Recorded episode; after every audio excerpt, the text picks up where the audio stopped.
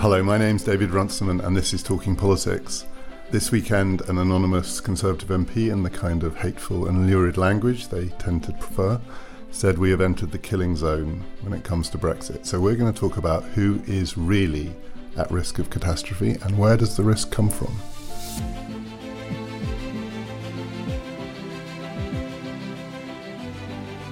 Talking Politics is brought to you in partnership with the London Review of Books, the magazine that publishes its political analysis in between essays on art and history, philosophy and technology, Princess Margaret or the Garden of Eden. Visit lrb.co.uk/talking for a reading list of similarly eclectic pieces to accompany today's episode, and a special subscription offer for Talking Politics listeners.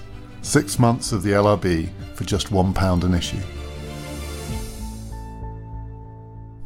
We have Helen Thompson with us, Chris Bickerton. It's a pleasure as well to welcome back Diane Coyle, economist and professor of public policy here in Cambridge. So there was that whole set of anonymous briefings, and some of the language was even worse than it is. You'd have thought they might have learnt from when George Osborne said that he wanted to chop Mrs May up, that it's not a good look to talk like that. So we're not going to talk about the sort of killing language, but there are lots of other phrases that are being bandied around here. And I'm going to offer a few about worst case scenarios, just how bad this could get. So one comes out of some conversations I had in Denmark. I'm sure they're not representative conversations, but I was still struck by the force with which this was said. When I was there a couple of weeks ago, a number of people said to me, how is Britain coping with its national humiliation? The thought being that the Brexit negotiations have completely humiliated Britain. And I said, are we being humiliated? I hadn't kind of picked that up. And that seemed to provoke even more pleasure, the thought that we hadn't even noticed that we were being humiliated. So are we, Chris, being humiliated? Is this a nationally humiliating experience that we're going through? I don't think so. I mean, there's a fair bit of schadenfreude around, I think. And the Danish word for that is? No idea. No, me neither. So I think that's what you were describing. What I'm often struck by is not so much people taking pleasure in the British experience, but it not being an issue. So, you know, Brexit is forefront of people's minds, I think, certainly in this country. But I think in the rest of Europe, it is simply much less of a discussion point, to the point of it being non-existent in debate whatsoever. I should say, I suspect in Denmark, there's more of an interest maybe than in other places because Denmark has its own complicated relationship with the EU. That's right, and sort of has negotiated opt-outs and was a sort of a close cousin of the UK in that sense. So maybe it's a sort of, this is what it would have happened, you know, there, but for the grace of God. That's right. Humiliation, I think, is not really the right way of putting it. I think, has the UK been successful so far in its negotiations? Who's won out, if you like, in the sort of tussle? That's a real subject for discussion. I think the UK, I've always said this, the UK started out absolutely on the wrong foot. It triggered Article 50 much too early. And I think in a negotiation strategy with the European Union, if you're unwilling to walk away, you will never negotiate successfully. And the UK has simply never been willing to walk away in a meaningful sense. So I think it was inevitable that it would find itself on the back foot in negotiations. So I think what's trying to be conveyed by the thought of humiliation is that this is a... Partly the feeling is there are delusions of grandeur going on here, but this is a country that was asserting what it thought was its power and its autonomy, and it's discovering that it does not have the power and autonomy that it thought it had. And to do that in public, whether it's a person or a country, to be shown up to have delusions about how much control you have over your own affairs is humiliating. That's the thought.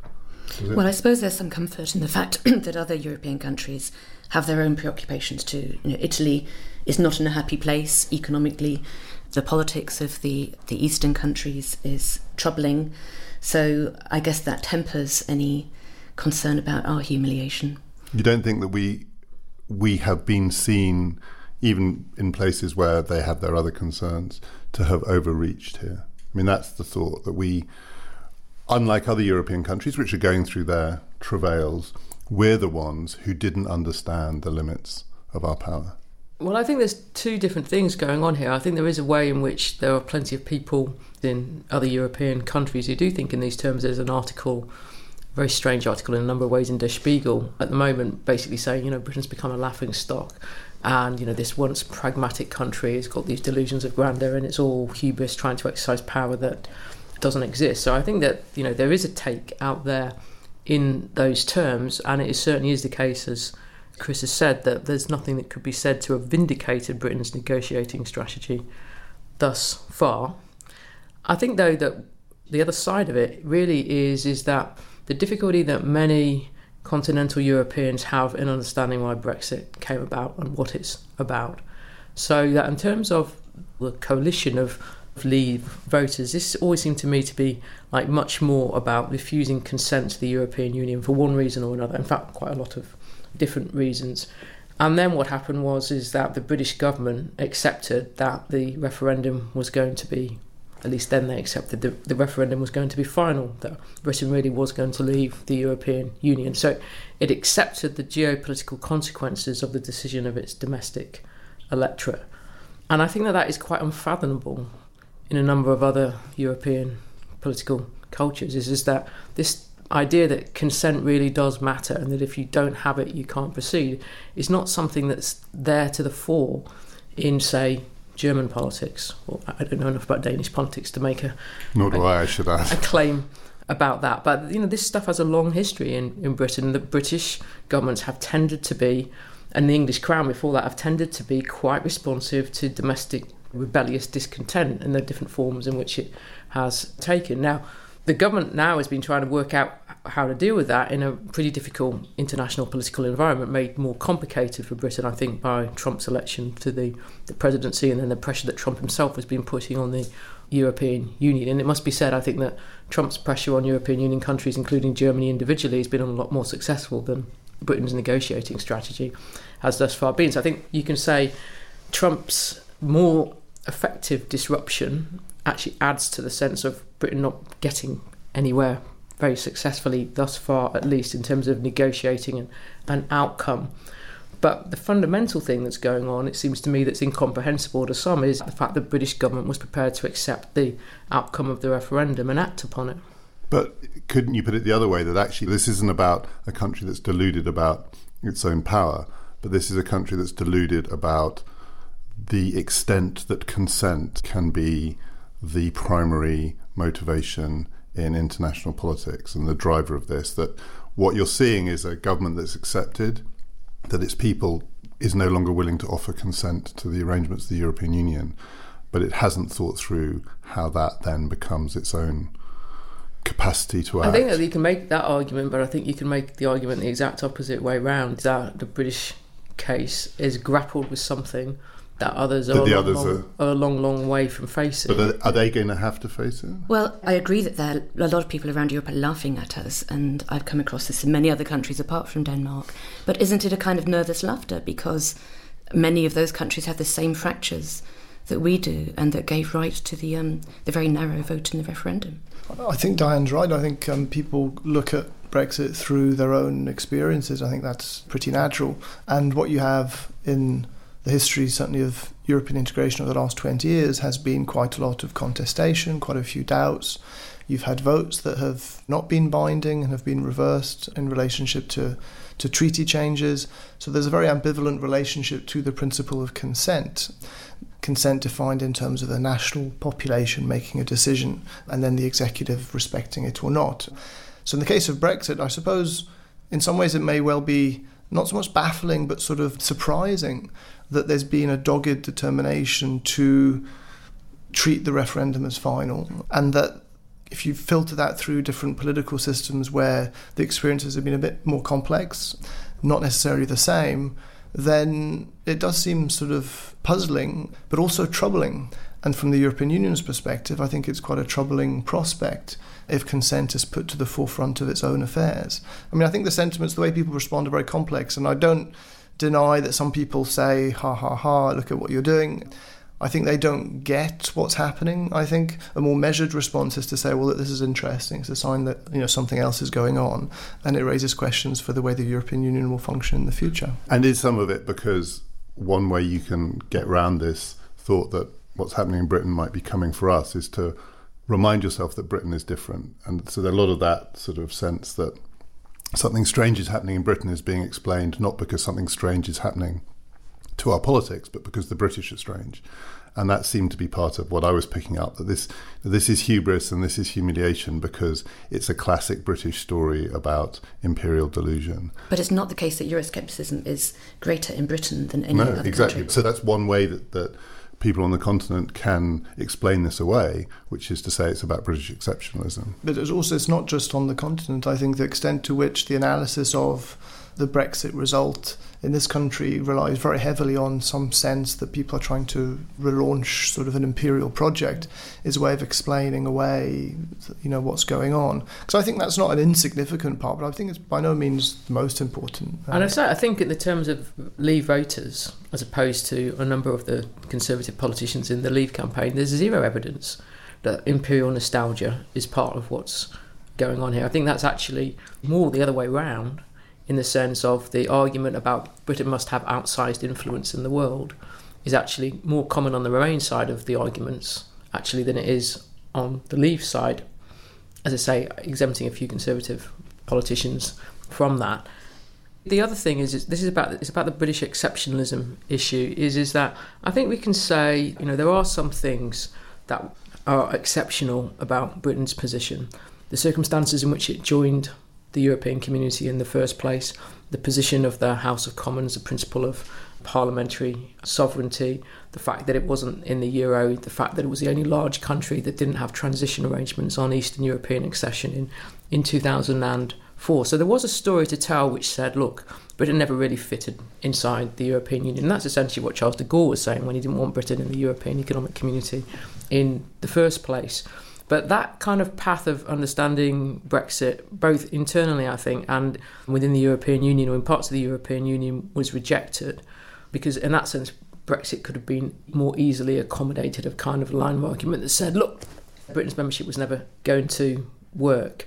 But I think that the difficulty for the way in which it might induce, shall we say, with Diane's phrase, nervous laughter elsewhere, is that actually Britain, in the end, should be able to leave the European Union without a great deal of difficulty. And I say that meaning over the long term. I don't mean the short term, because clearly there can be a huge amount of catastrophic disruption in the short term. And it can do so because it's got its own currency.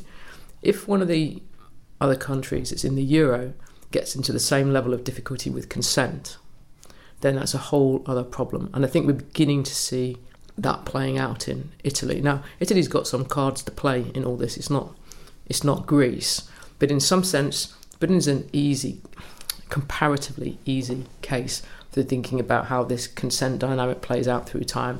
But you put in consent against euro membership and all the debt that goes with that, and I don't think anybody really knows how to start thinking about that. And that, I think, is where there is reason for others to worry about where the more general phenomenon of Euroscepticism might be going. Okay, let's pick up on a few other worst-case scenarios. So you had a phrase there, catastrophic disruption, even if it's only in the short term. So Diane, we don't hear much about Project Fear anymore. It was thought to have been sort of exposed by the months after the referendum as being overblown, but the rumbling has always been there that in the background of whatever these negotiations are going to result in are some really, really serious economic risks. Project Fear is morphing into Project Catastrophe. Is it? When oh, that's cheery. Well, I'm not particularly pessimistic by nature, but I have started stockpiling. And when we first had the vote, I thought, OK, the economy is going to be a little bit worse than it would otherwise have been for the transition period, but economies adjust. And so the reason to be upset if you're a Remainer is the emotional one about your identity and citizenship. And as it has gone on, and it turns out the government couldn't negotiate its way into a paper bag. So not even out of a paper bag, into a paper bag. I have become more and more concerned about the economic disruption.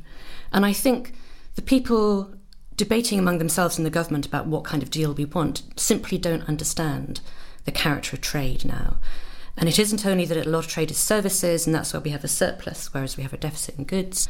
It's the character of the goods trade that we import. About two-thirds of the goods that we import are inputs into things that we make. So if we don't import them without friction and cost, we can't export either. The scale of the disruption that is possible now is simply catastrophic. As I ate my cereal this morning, there was a story in the Financial Times saying the government is commissioning a flotilla of boats to bring goods like medicines and radioactive isotopes and food over from continental Europe, because Dover will only be able to operate at most a quarter of its capacity, given the frictions it's going to introduce. This is going to make the economy grind to a halt, because we have a just-in-time economy throughout the whole production chain, all the way to things that you buy in the shops. We're going to run out of stuff really quickly, and lots of people will lose their jobs. And when you say the politicians who are negotiating don't understand this, presumably they are being advised by some people who are telling them this, including in the civil service. There's a complicated question going on at the moment about the politicisation as perceived by the politicians of the civil service, but are they simply discounting this? Do they think that this is, as it were, Project Fear coming the other way back at them? Do you have a sense of what?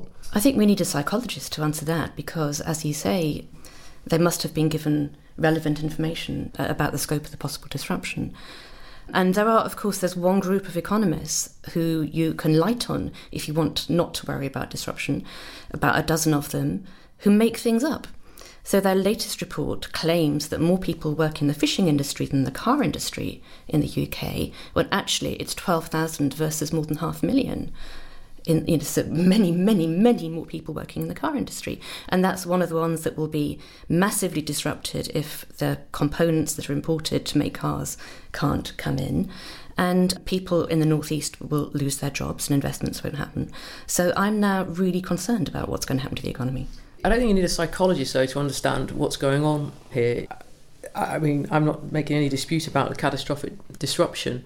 The difficulty that the government is in is that unless that they agree in the present negotiating position of the European Union to something that in its implications for Northern Ireland is never ever going to get through the House of Commons. It wouldn't get, I don't believe, through the House of Commons, even if the DUP weren't providing support to the Conservative government, then there isn't any way of proceeding to a deal.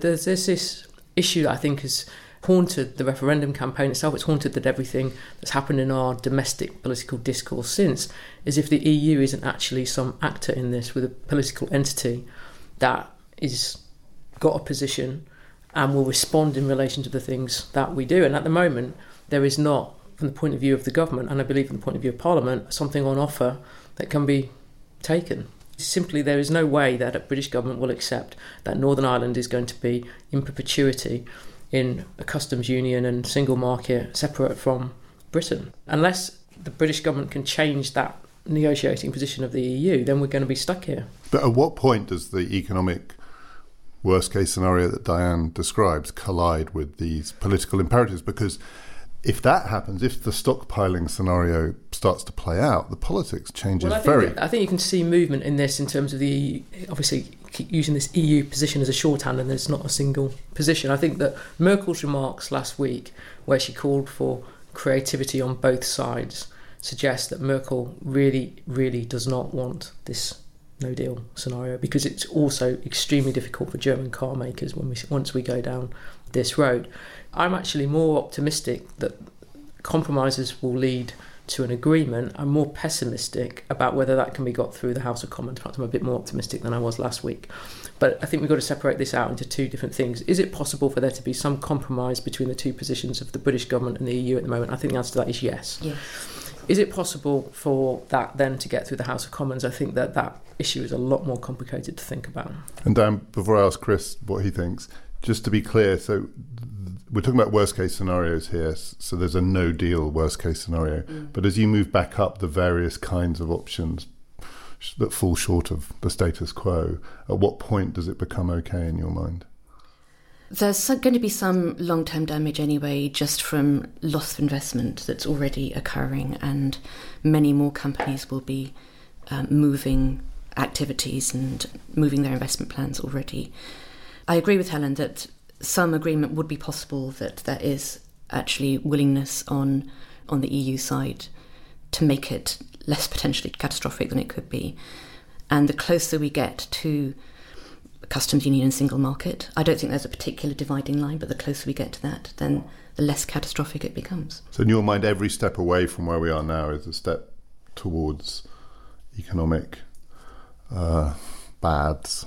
There comes some point when the supply chains don't work, and I don't think there's any science about what that point is. I think it's certainly the case that we're reaching a sort of endgame in the negotiations, and that it's not surprising that there's a sort of a ratcheting up of what's at stake, because that has quite an important effect on both sides. On the UK side, it might make a deal that might have seemed unacceptable more acceptable, both for the government, for the MPs, for the House of Commons, and for people observing it from the UK side. On the EU side, it may make some sort of compromise more acceptable as well.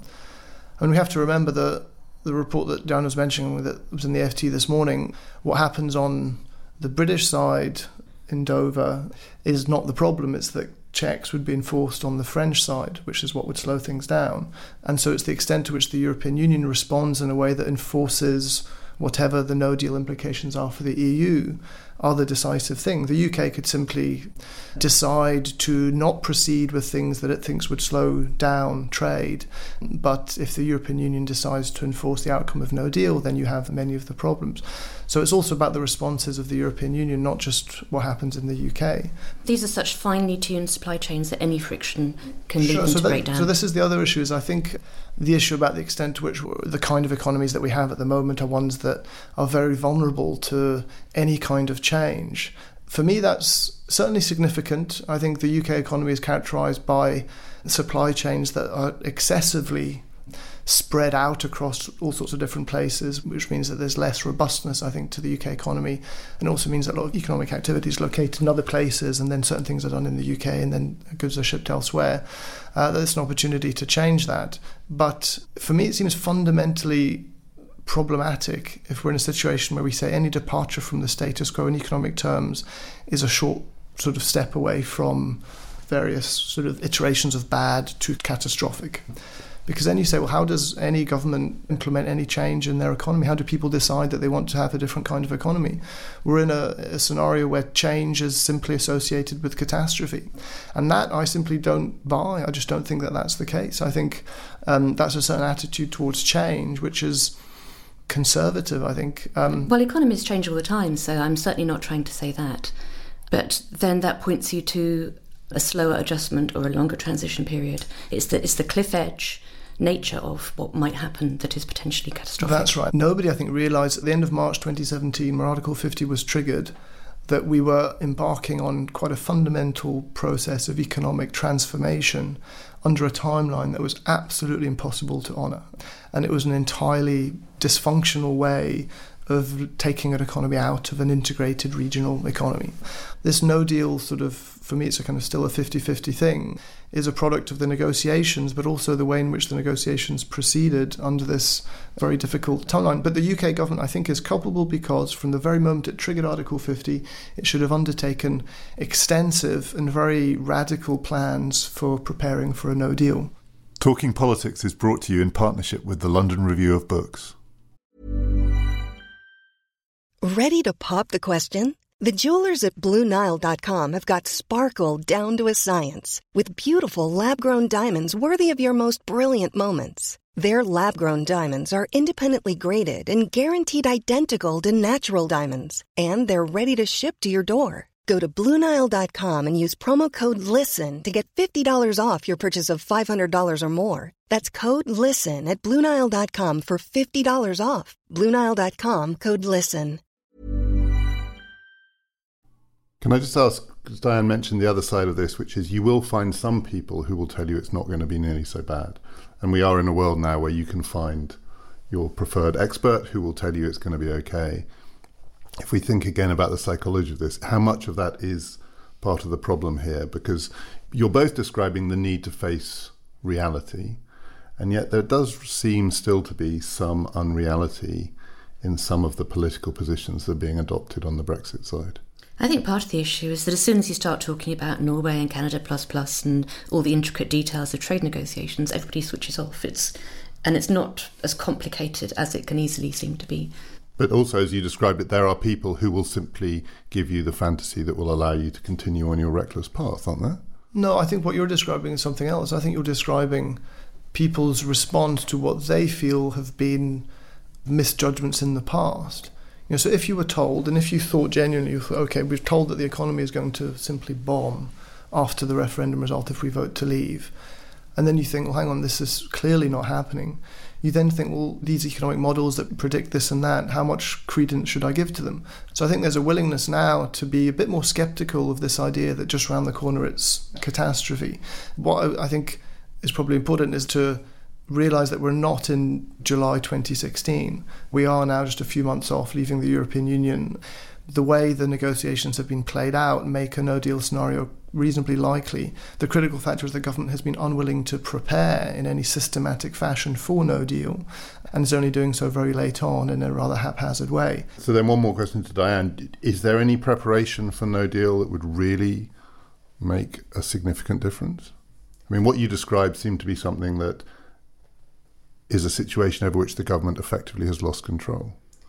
The only way to deal with it now would be to have an agreement about a long transition period so that the preparations that Chris is talking about could occur. I mean, I think that there was always going to be a case for a relatively long transition if you just thought about this in terms of, like, how do you deal with Britain leaving the European Union in straightforward economic terms. The problem of a longer transition in political terms is the lack of trust that there would be in it, because of that clear campaign by some, including some at Parliament, to stop Brexit, and that it would simply be seen as a means of keeping us in the European Union and buying time. And this is where I think how many different things are going on for a state in withdrawing from the European Union really comes to the fore, because on the one hand, Britain, as Chris and Diana said, it's changing its economic relationship with the European Union. On the other hand, it's changing its own constitutional order, which had become completely bound up with being a member of the European Union. And it was also changing our position as citizens, where we're going to stop being European Union citizens and only be British citizens. And that has got identity implications for lots of people. That's an awful lot of change that is being converged into one thing. Now, I think that the constitutional one, I think, is underestimated, because what we've got to do is find a way of legitimating the constitutional order that is going to come for us going back to not being in the European Union. And that is going to be very difficult, regardless of the economic outcome. But it's going to be extremely difficult if it ends up with no deal and a large amount of damage in the short term. But it's also going to be quite difficult, in fact I think very difficult, if you have a longer transition period, and then that longer transition period is used by those who want to keep Britain in the European Union for that purpose, because then the transition period is going to be seen as something that is just a Trojan horse for Britain staying in the European Union. OK, then let's do the politics of this, come back to the economics as it impinges on it. So another word that was used at the weekend, amid all the terrible talk about different ways of killing Theresa May, was that this poses an existential threat to the Conservative Party, that if the Conservative Party gets this wrong, it could be finished. And people often say this in democratic politics, and I tend to discount it, except not so much these days, because parties are having the rug pulled out from under them around the world. And it's not like it might have been 20 or 30 years ago. It's not like Black Wednesday in the ERM, where there's a kind of a sense that even if you are about to enter sort of 10 plus years of the voters not trusting you, there will be time to come back. And parties that completely forfeit trust these days do risk oblivion, I think. Do you think there is a serious risk for the Conservative Party that this goes wrong and they can never come back? I mean, I know Britain is a broadly conservative country and it's going to need a party, insofar as we have a democracy, of the centre-right. But this party, the longest-lasting and most successful election-winning machine in world democratic history, is it on the brink? Make or break is maybe the way to put it. I think if the Conservative Party is able to position itself such that it is clearly committed to implementing the result of the referendum, come what may, even if it makes it clear that this may take a little bit longer than people would wish in order to make it a smoother process, but it will honour the result of the referendum. When it comes to the next general election, that would put people in a position where, even if they might have been much more inclined to vote Labour, would vote Conservative because they are the party that seems most committed to doing that. That's the sort of the make part of the make or break.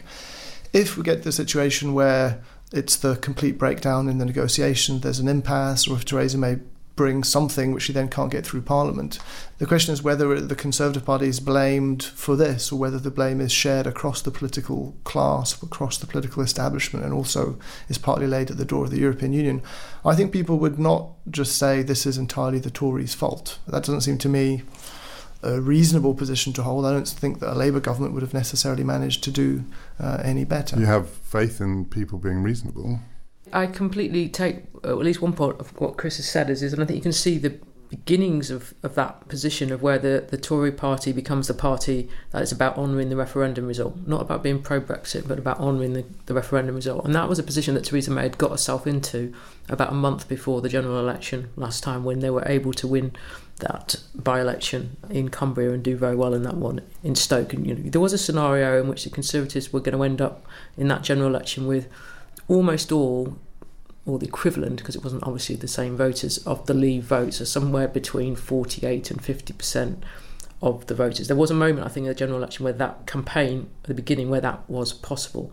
It fell away for various numbers of reasons to do with Theresa May's poor performance and particularly, I think, to do with social care. So I think that you can see a scenario in which the Conservatives, depending on how the end game absolutely actually plays out, where it becomes the honour the referendum party. I think the problem for the Conservatives is just the factionalisation internally within the party and just how destructive, including just at the level of personal relationships, what has happened over the last few years has been.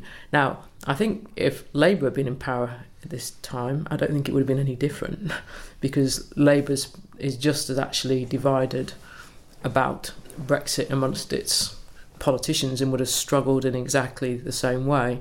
And I think that there is a chance that, as Chris says, that the blame will be directed at the political class quite generally, as opposed to it being party political, particularly amongst Leave voters, because, you know, you can't really get round the fact that it is pretty obvious that, you know, significant people in the, to use that term, the political class, I know you don't like it, have been trying to stop Brexit. And that has played a part in the negotiating impasse that has been reached. But is it not the case that voters don't like seeing such wide divisions within parties? So both Labour and Conservatives will get punished for that in some way. Well, then who are people going to vote for? Many people are asking themselves that question. I think the response could be, a disenchantment with the ability of politics as a thing, as a system, as a field to function, in which case people can simply opt out of it, get disenchanted and sort of apathetic, creating an entirely new party. I mean, it's, David, you've mentioned before, we're in an age where this is happening in many places. Sometimes it's happening so incredibly fast that it's difficult to even believe, but it does happen. Old parties just get pushed to the side, something entirely new, cobbled together, and is incredibly successful in elections. I find it hard to believe that the UK, however particular its own political traditions might be, that it is entirely immune from that. Does it put the focus more on the nations and the big cities politics, where at least three of the English cities now have very effective mayors? Well, as where people genuinely start looking outside of Westminster for political leadership. That's the thought. I mean, I think you've got to think about is what's happening in countries that have got some version of two-party systems. And I know we've had in the past, well, until recently, 2.5-party systems plus Scotland, which is a whole other complication in this, but leaving Scotland out of it for the minute. The clear case, whether a two-party system where something very disruptive has happened, is the United States, where both parties got into difficulty for different reasons. The Democrats' case was camouflaged by Obama's personal success, and then what happened is one of the parties was effectively taken over by an insurgent candidate from within, whereas if you look at what's happened in Germany, say, where the dominant two-party system is breaking down, you're moving towards a multi-party system, but the German electoral system supports that. It's not going to support that here, so I think you might then be looking at insurgency within one of the parties. Now, we've already got an insurgency of a kind within the Labour Party from Corbyn's leadership, but we know that hasn't penetrated that far within the parliamentary party. So in some sense, the interesting question becomes, OK, what happens to the Conservative Party in terms of an insurgent candidacy? Does it go off in a kind of Trump-like direction under this kind of political pressure? I don't know what the answer to that is, but I think that's kind of the question. One more thought about the Conservatives. So the problem is, exactly as you've described, that you see this government in desperate trouble and you immediately think, well, who would be able to do this better? And every group or coalition you think of, there are reasons for thinking it would be even worse. So whether it was the hard Brexiteers, whether it was the softer semi-Remainers in the Tory party, whether it was a Labour government, whether it was some kind of coalition. And so it's that sort of Sherlock Holmes things. You rule out all of the things that seem impossible, and then you're just left with Theresa May again. And it must at least be possible that actually, much derided as she is, I think the latest poll had 2% of people thinking that she was having a successful negotiation. She's the only person who can actually, including on the questions that are holding things up in Ireland, she's the only person who can actually take us from here to somewhere else. Everything else, the blocks are even greater. I think she is occupying the literal centre ground. I'll tell people that Helen moved her arms apart as she described that, but it's a very, as people say, it's like a little precipice on the edge of something, and she's just tiptoeing along. I mean, she's trying to honour the result of the referendum. She's trying to say that there's a red line over freedom of movement. She won't let Northern Ireland be into a separate customs and regulatory environment than the rest. And she wants a deal, and that is probably where... But there's no overlap in that Venn diagram. So in fact, your hands should be actually touching each other. The point being is, though, this is where, as I say, it's always got to be filtered through what the EU is actually doing in this. And the European Union has taken a very strident stand on the question of the Irish border and the response it wants via the backstop to the Irish border. If Theresa May cannot deliver something that can get through the House of Commons, I think it ultimately will be because the EU has taken that stand. And I'm not making a judgment there about it one way or another, but that is not something that was in the negotiating. If we go back to the way things looked in March 2017, when there was a different government in Dublin, this is not necessarily a path that could have been anticipated. Now, some people would say, well, that's naive, because you could see that the European Union would use the Irish question as a way of trying to either to humiliate Britain or to try to keep Britain in the European Union by default. But on the second, I still think it's a very open question whether the governments that matter here, the French and the German, really do want to keep Britain in the European Union. Two more things, two other Brexit developments. One I can't talk about because it makes me I'll get too agitated, which is Nick Clegg taking a job at Facebook, so we won't discuss that. The other one is the 700,000 people who marched on Saturday, and there clearly is, and in a town like Cambridge you hear it all the time, there are a lot of people who genuinely believe that this can be prevented from happening, and that whether it's a people's vote or whatever, that we are, as we approach the moment of truth, also going to get an option to somehow undo this. Now, who knows if that's even conceivable, but there is another worst-case scenario. So in that version of Brexit politics, people never talk about sort of what could go wrong if the Remainers got their way. And when they do, they sort of assume that there would be massive resentment and possibly even resistance from Brexiteers. But I also have this thought to go back to what Diane said earlier, that European politics is not waiting on us, and it's unfolding at a remarkable pace. I have a real anxiety about a Britain undoing the thing that it thought it did just at the moment where something really bad happens to the European project, whether it's Italy or whatever. There is almost the nightmare scenario where we decide we want back in at the moment where this thing starts to fall apart. I mean, there are huge risks, it seems to me, both ways, aren't there? If Europe is facing two challenges, one of which is actually relatively tractable, which is Britain, and the other of which is, for it, existential, which is Italy, what would a second referendum be like when the other one starts to bite? There are huge risks, whatever happens, because of the underlying social and economic fractures in the European economies. And the fact that we didn't tackle for decades the costs that economic change and technology, the wreckage of the northern and Midlands economies created by that. And I think that's true, certainly true of France and Germany as well. And we are paying that price. And until those fractures are addressed, there are just risks for everybody in whatever happens.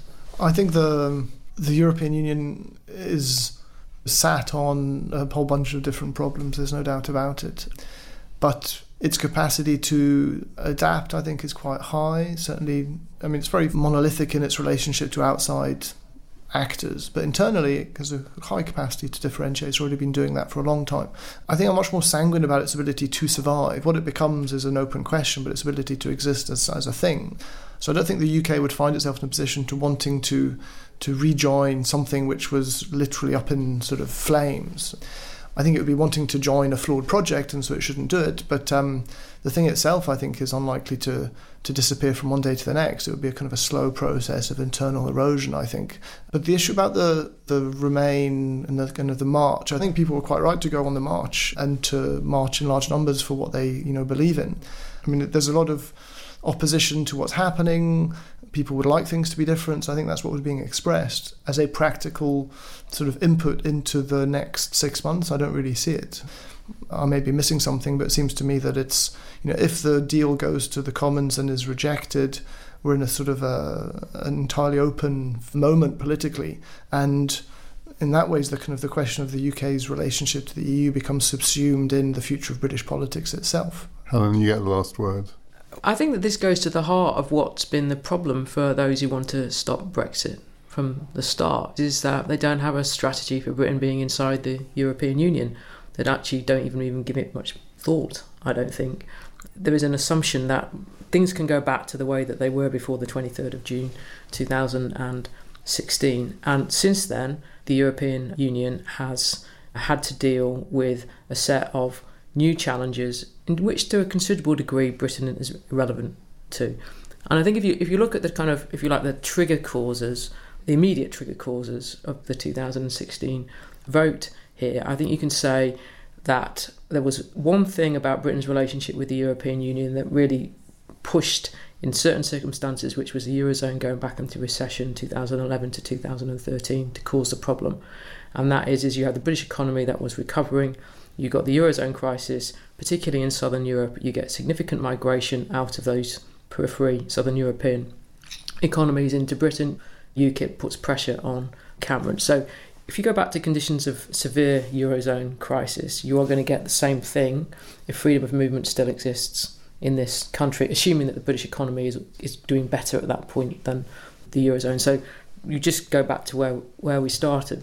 The other thing that's interesting is that two things happened in 2015 that Britain actually wasn't directly affected by, that the EU did. The first was the handling by the Eurozone authorities of the Greeks in the summer of 2015, and the third was Merkel's handling of the migrant crisis, in which Britain had opt-outs of those. So it didn't have an obligation to accept refugees and migrants like others did under the rules. And those two things still did significant damage to the Remain cause.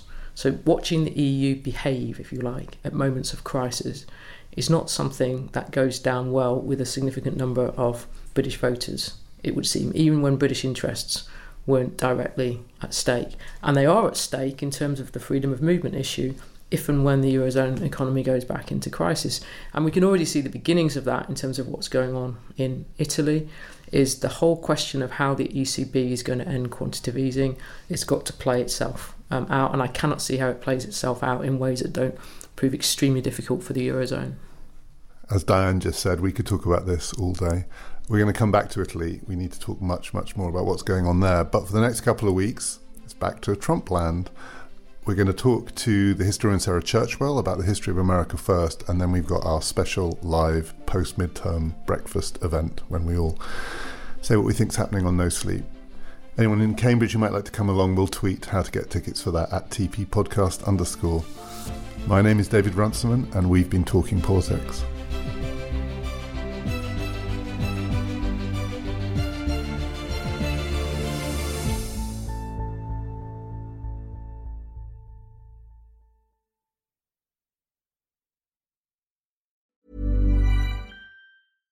Hi, I'm Daniel, founder of Pretty Litter. Cats and cat owners deserve better than any old-fashioned litter. That's why I teamed up with scientists and veterinarians to create Pretty Litter. Its innovative crystal formula has superior odor control and weighs up to 80% less than clay litter. Pretty Litter even monitors health by changing colors to help detect early signs of potential illness. It's the world's smartest kitty litter. Go to prettylitter.com and use code ACAST for 20% off your first order and a free cat toy. Terms and conditions apply. See site for details. Even when we're on a budget, we still deserve nice things. Quince is a place to scoop up stunning high-end goods for 50 to 80% less than similar brands. They have buttery soft cashmere sweaters starting at $50, luxurious Italian leather bags, and so much more. Plus, Quince only works with factories that use safe, ethical, and responsible manufacturing. Get the high-end goods you'll love without the high price tag with Quince. Go to quince.com/style for free shipping and 365-day returns.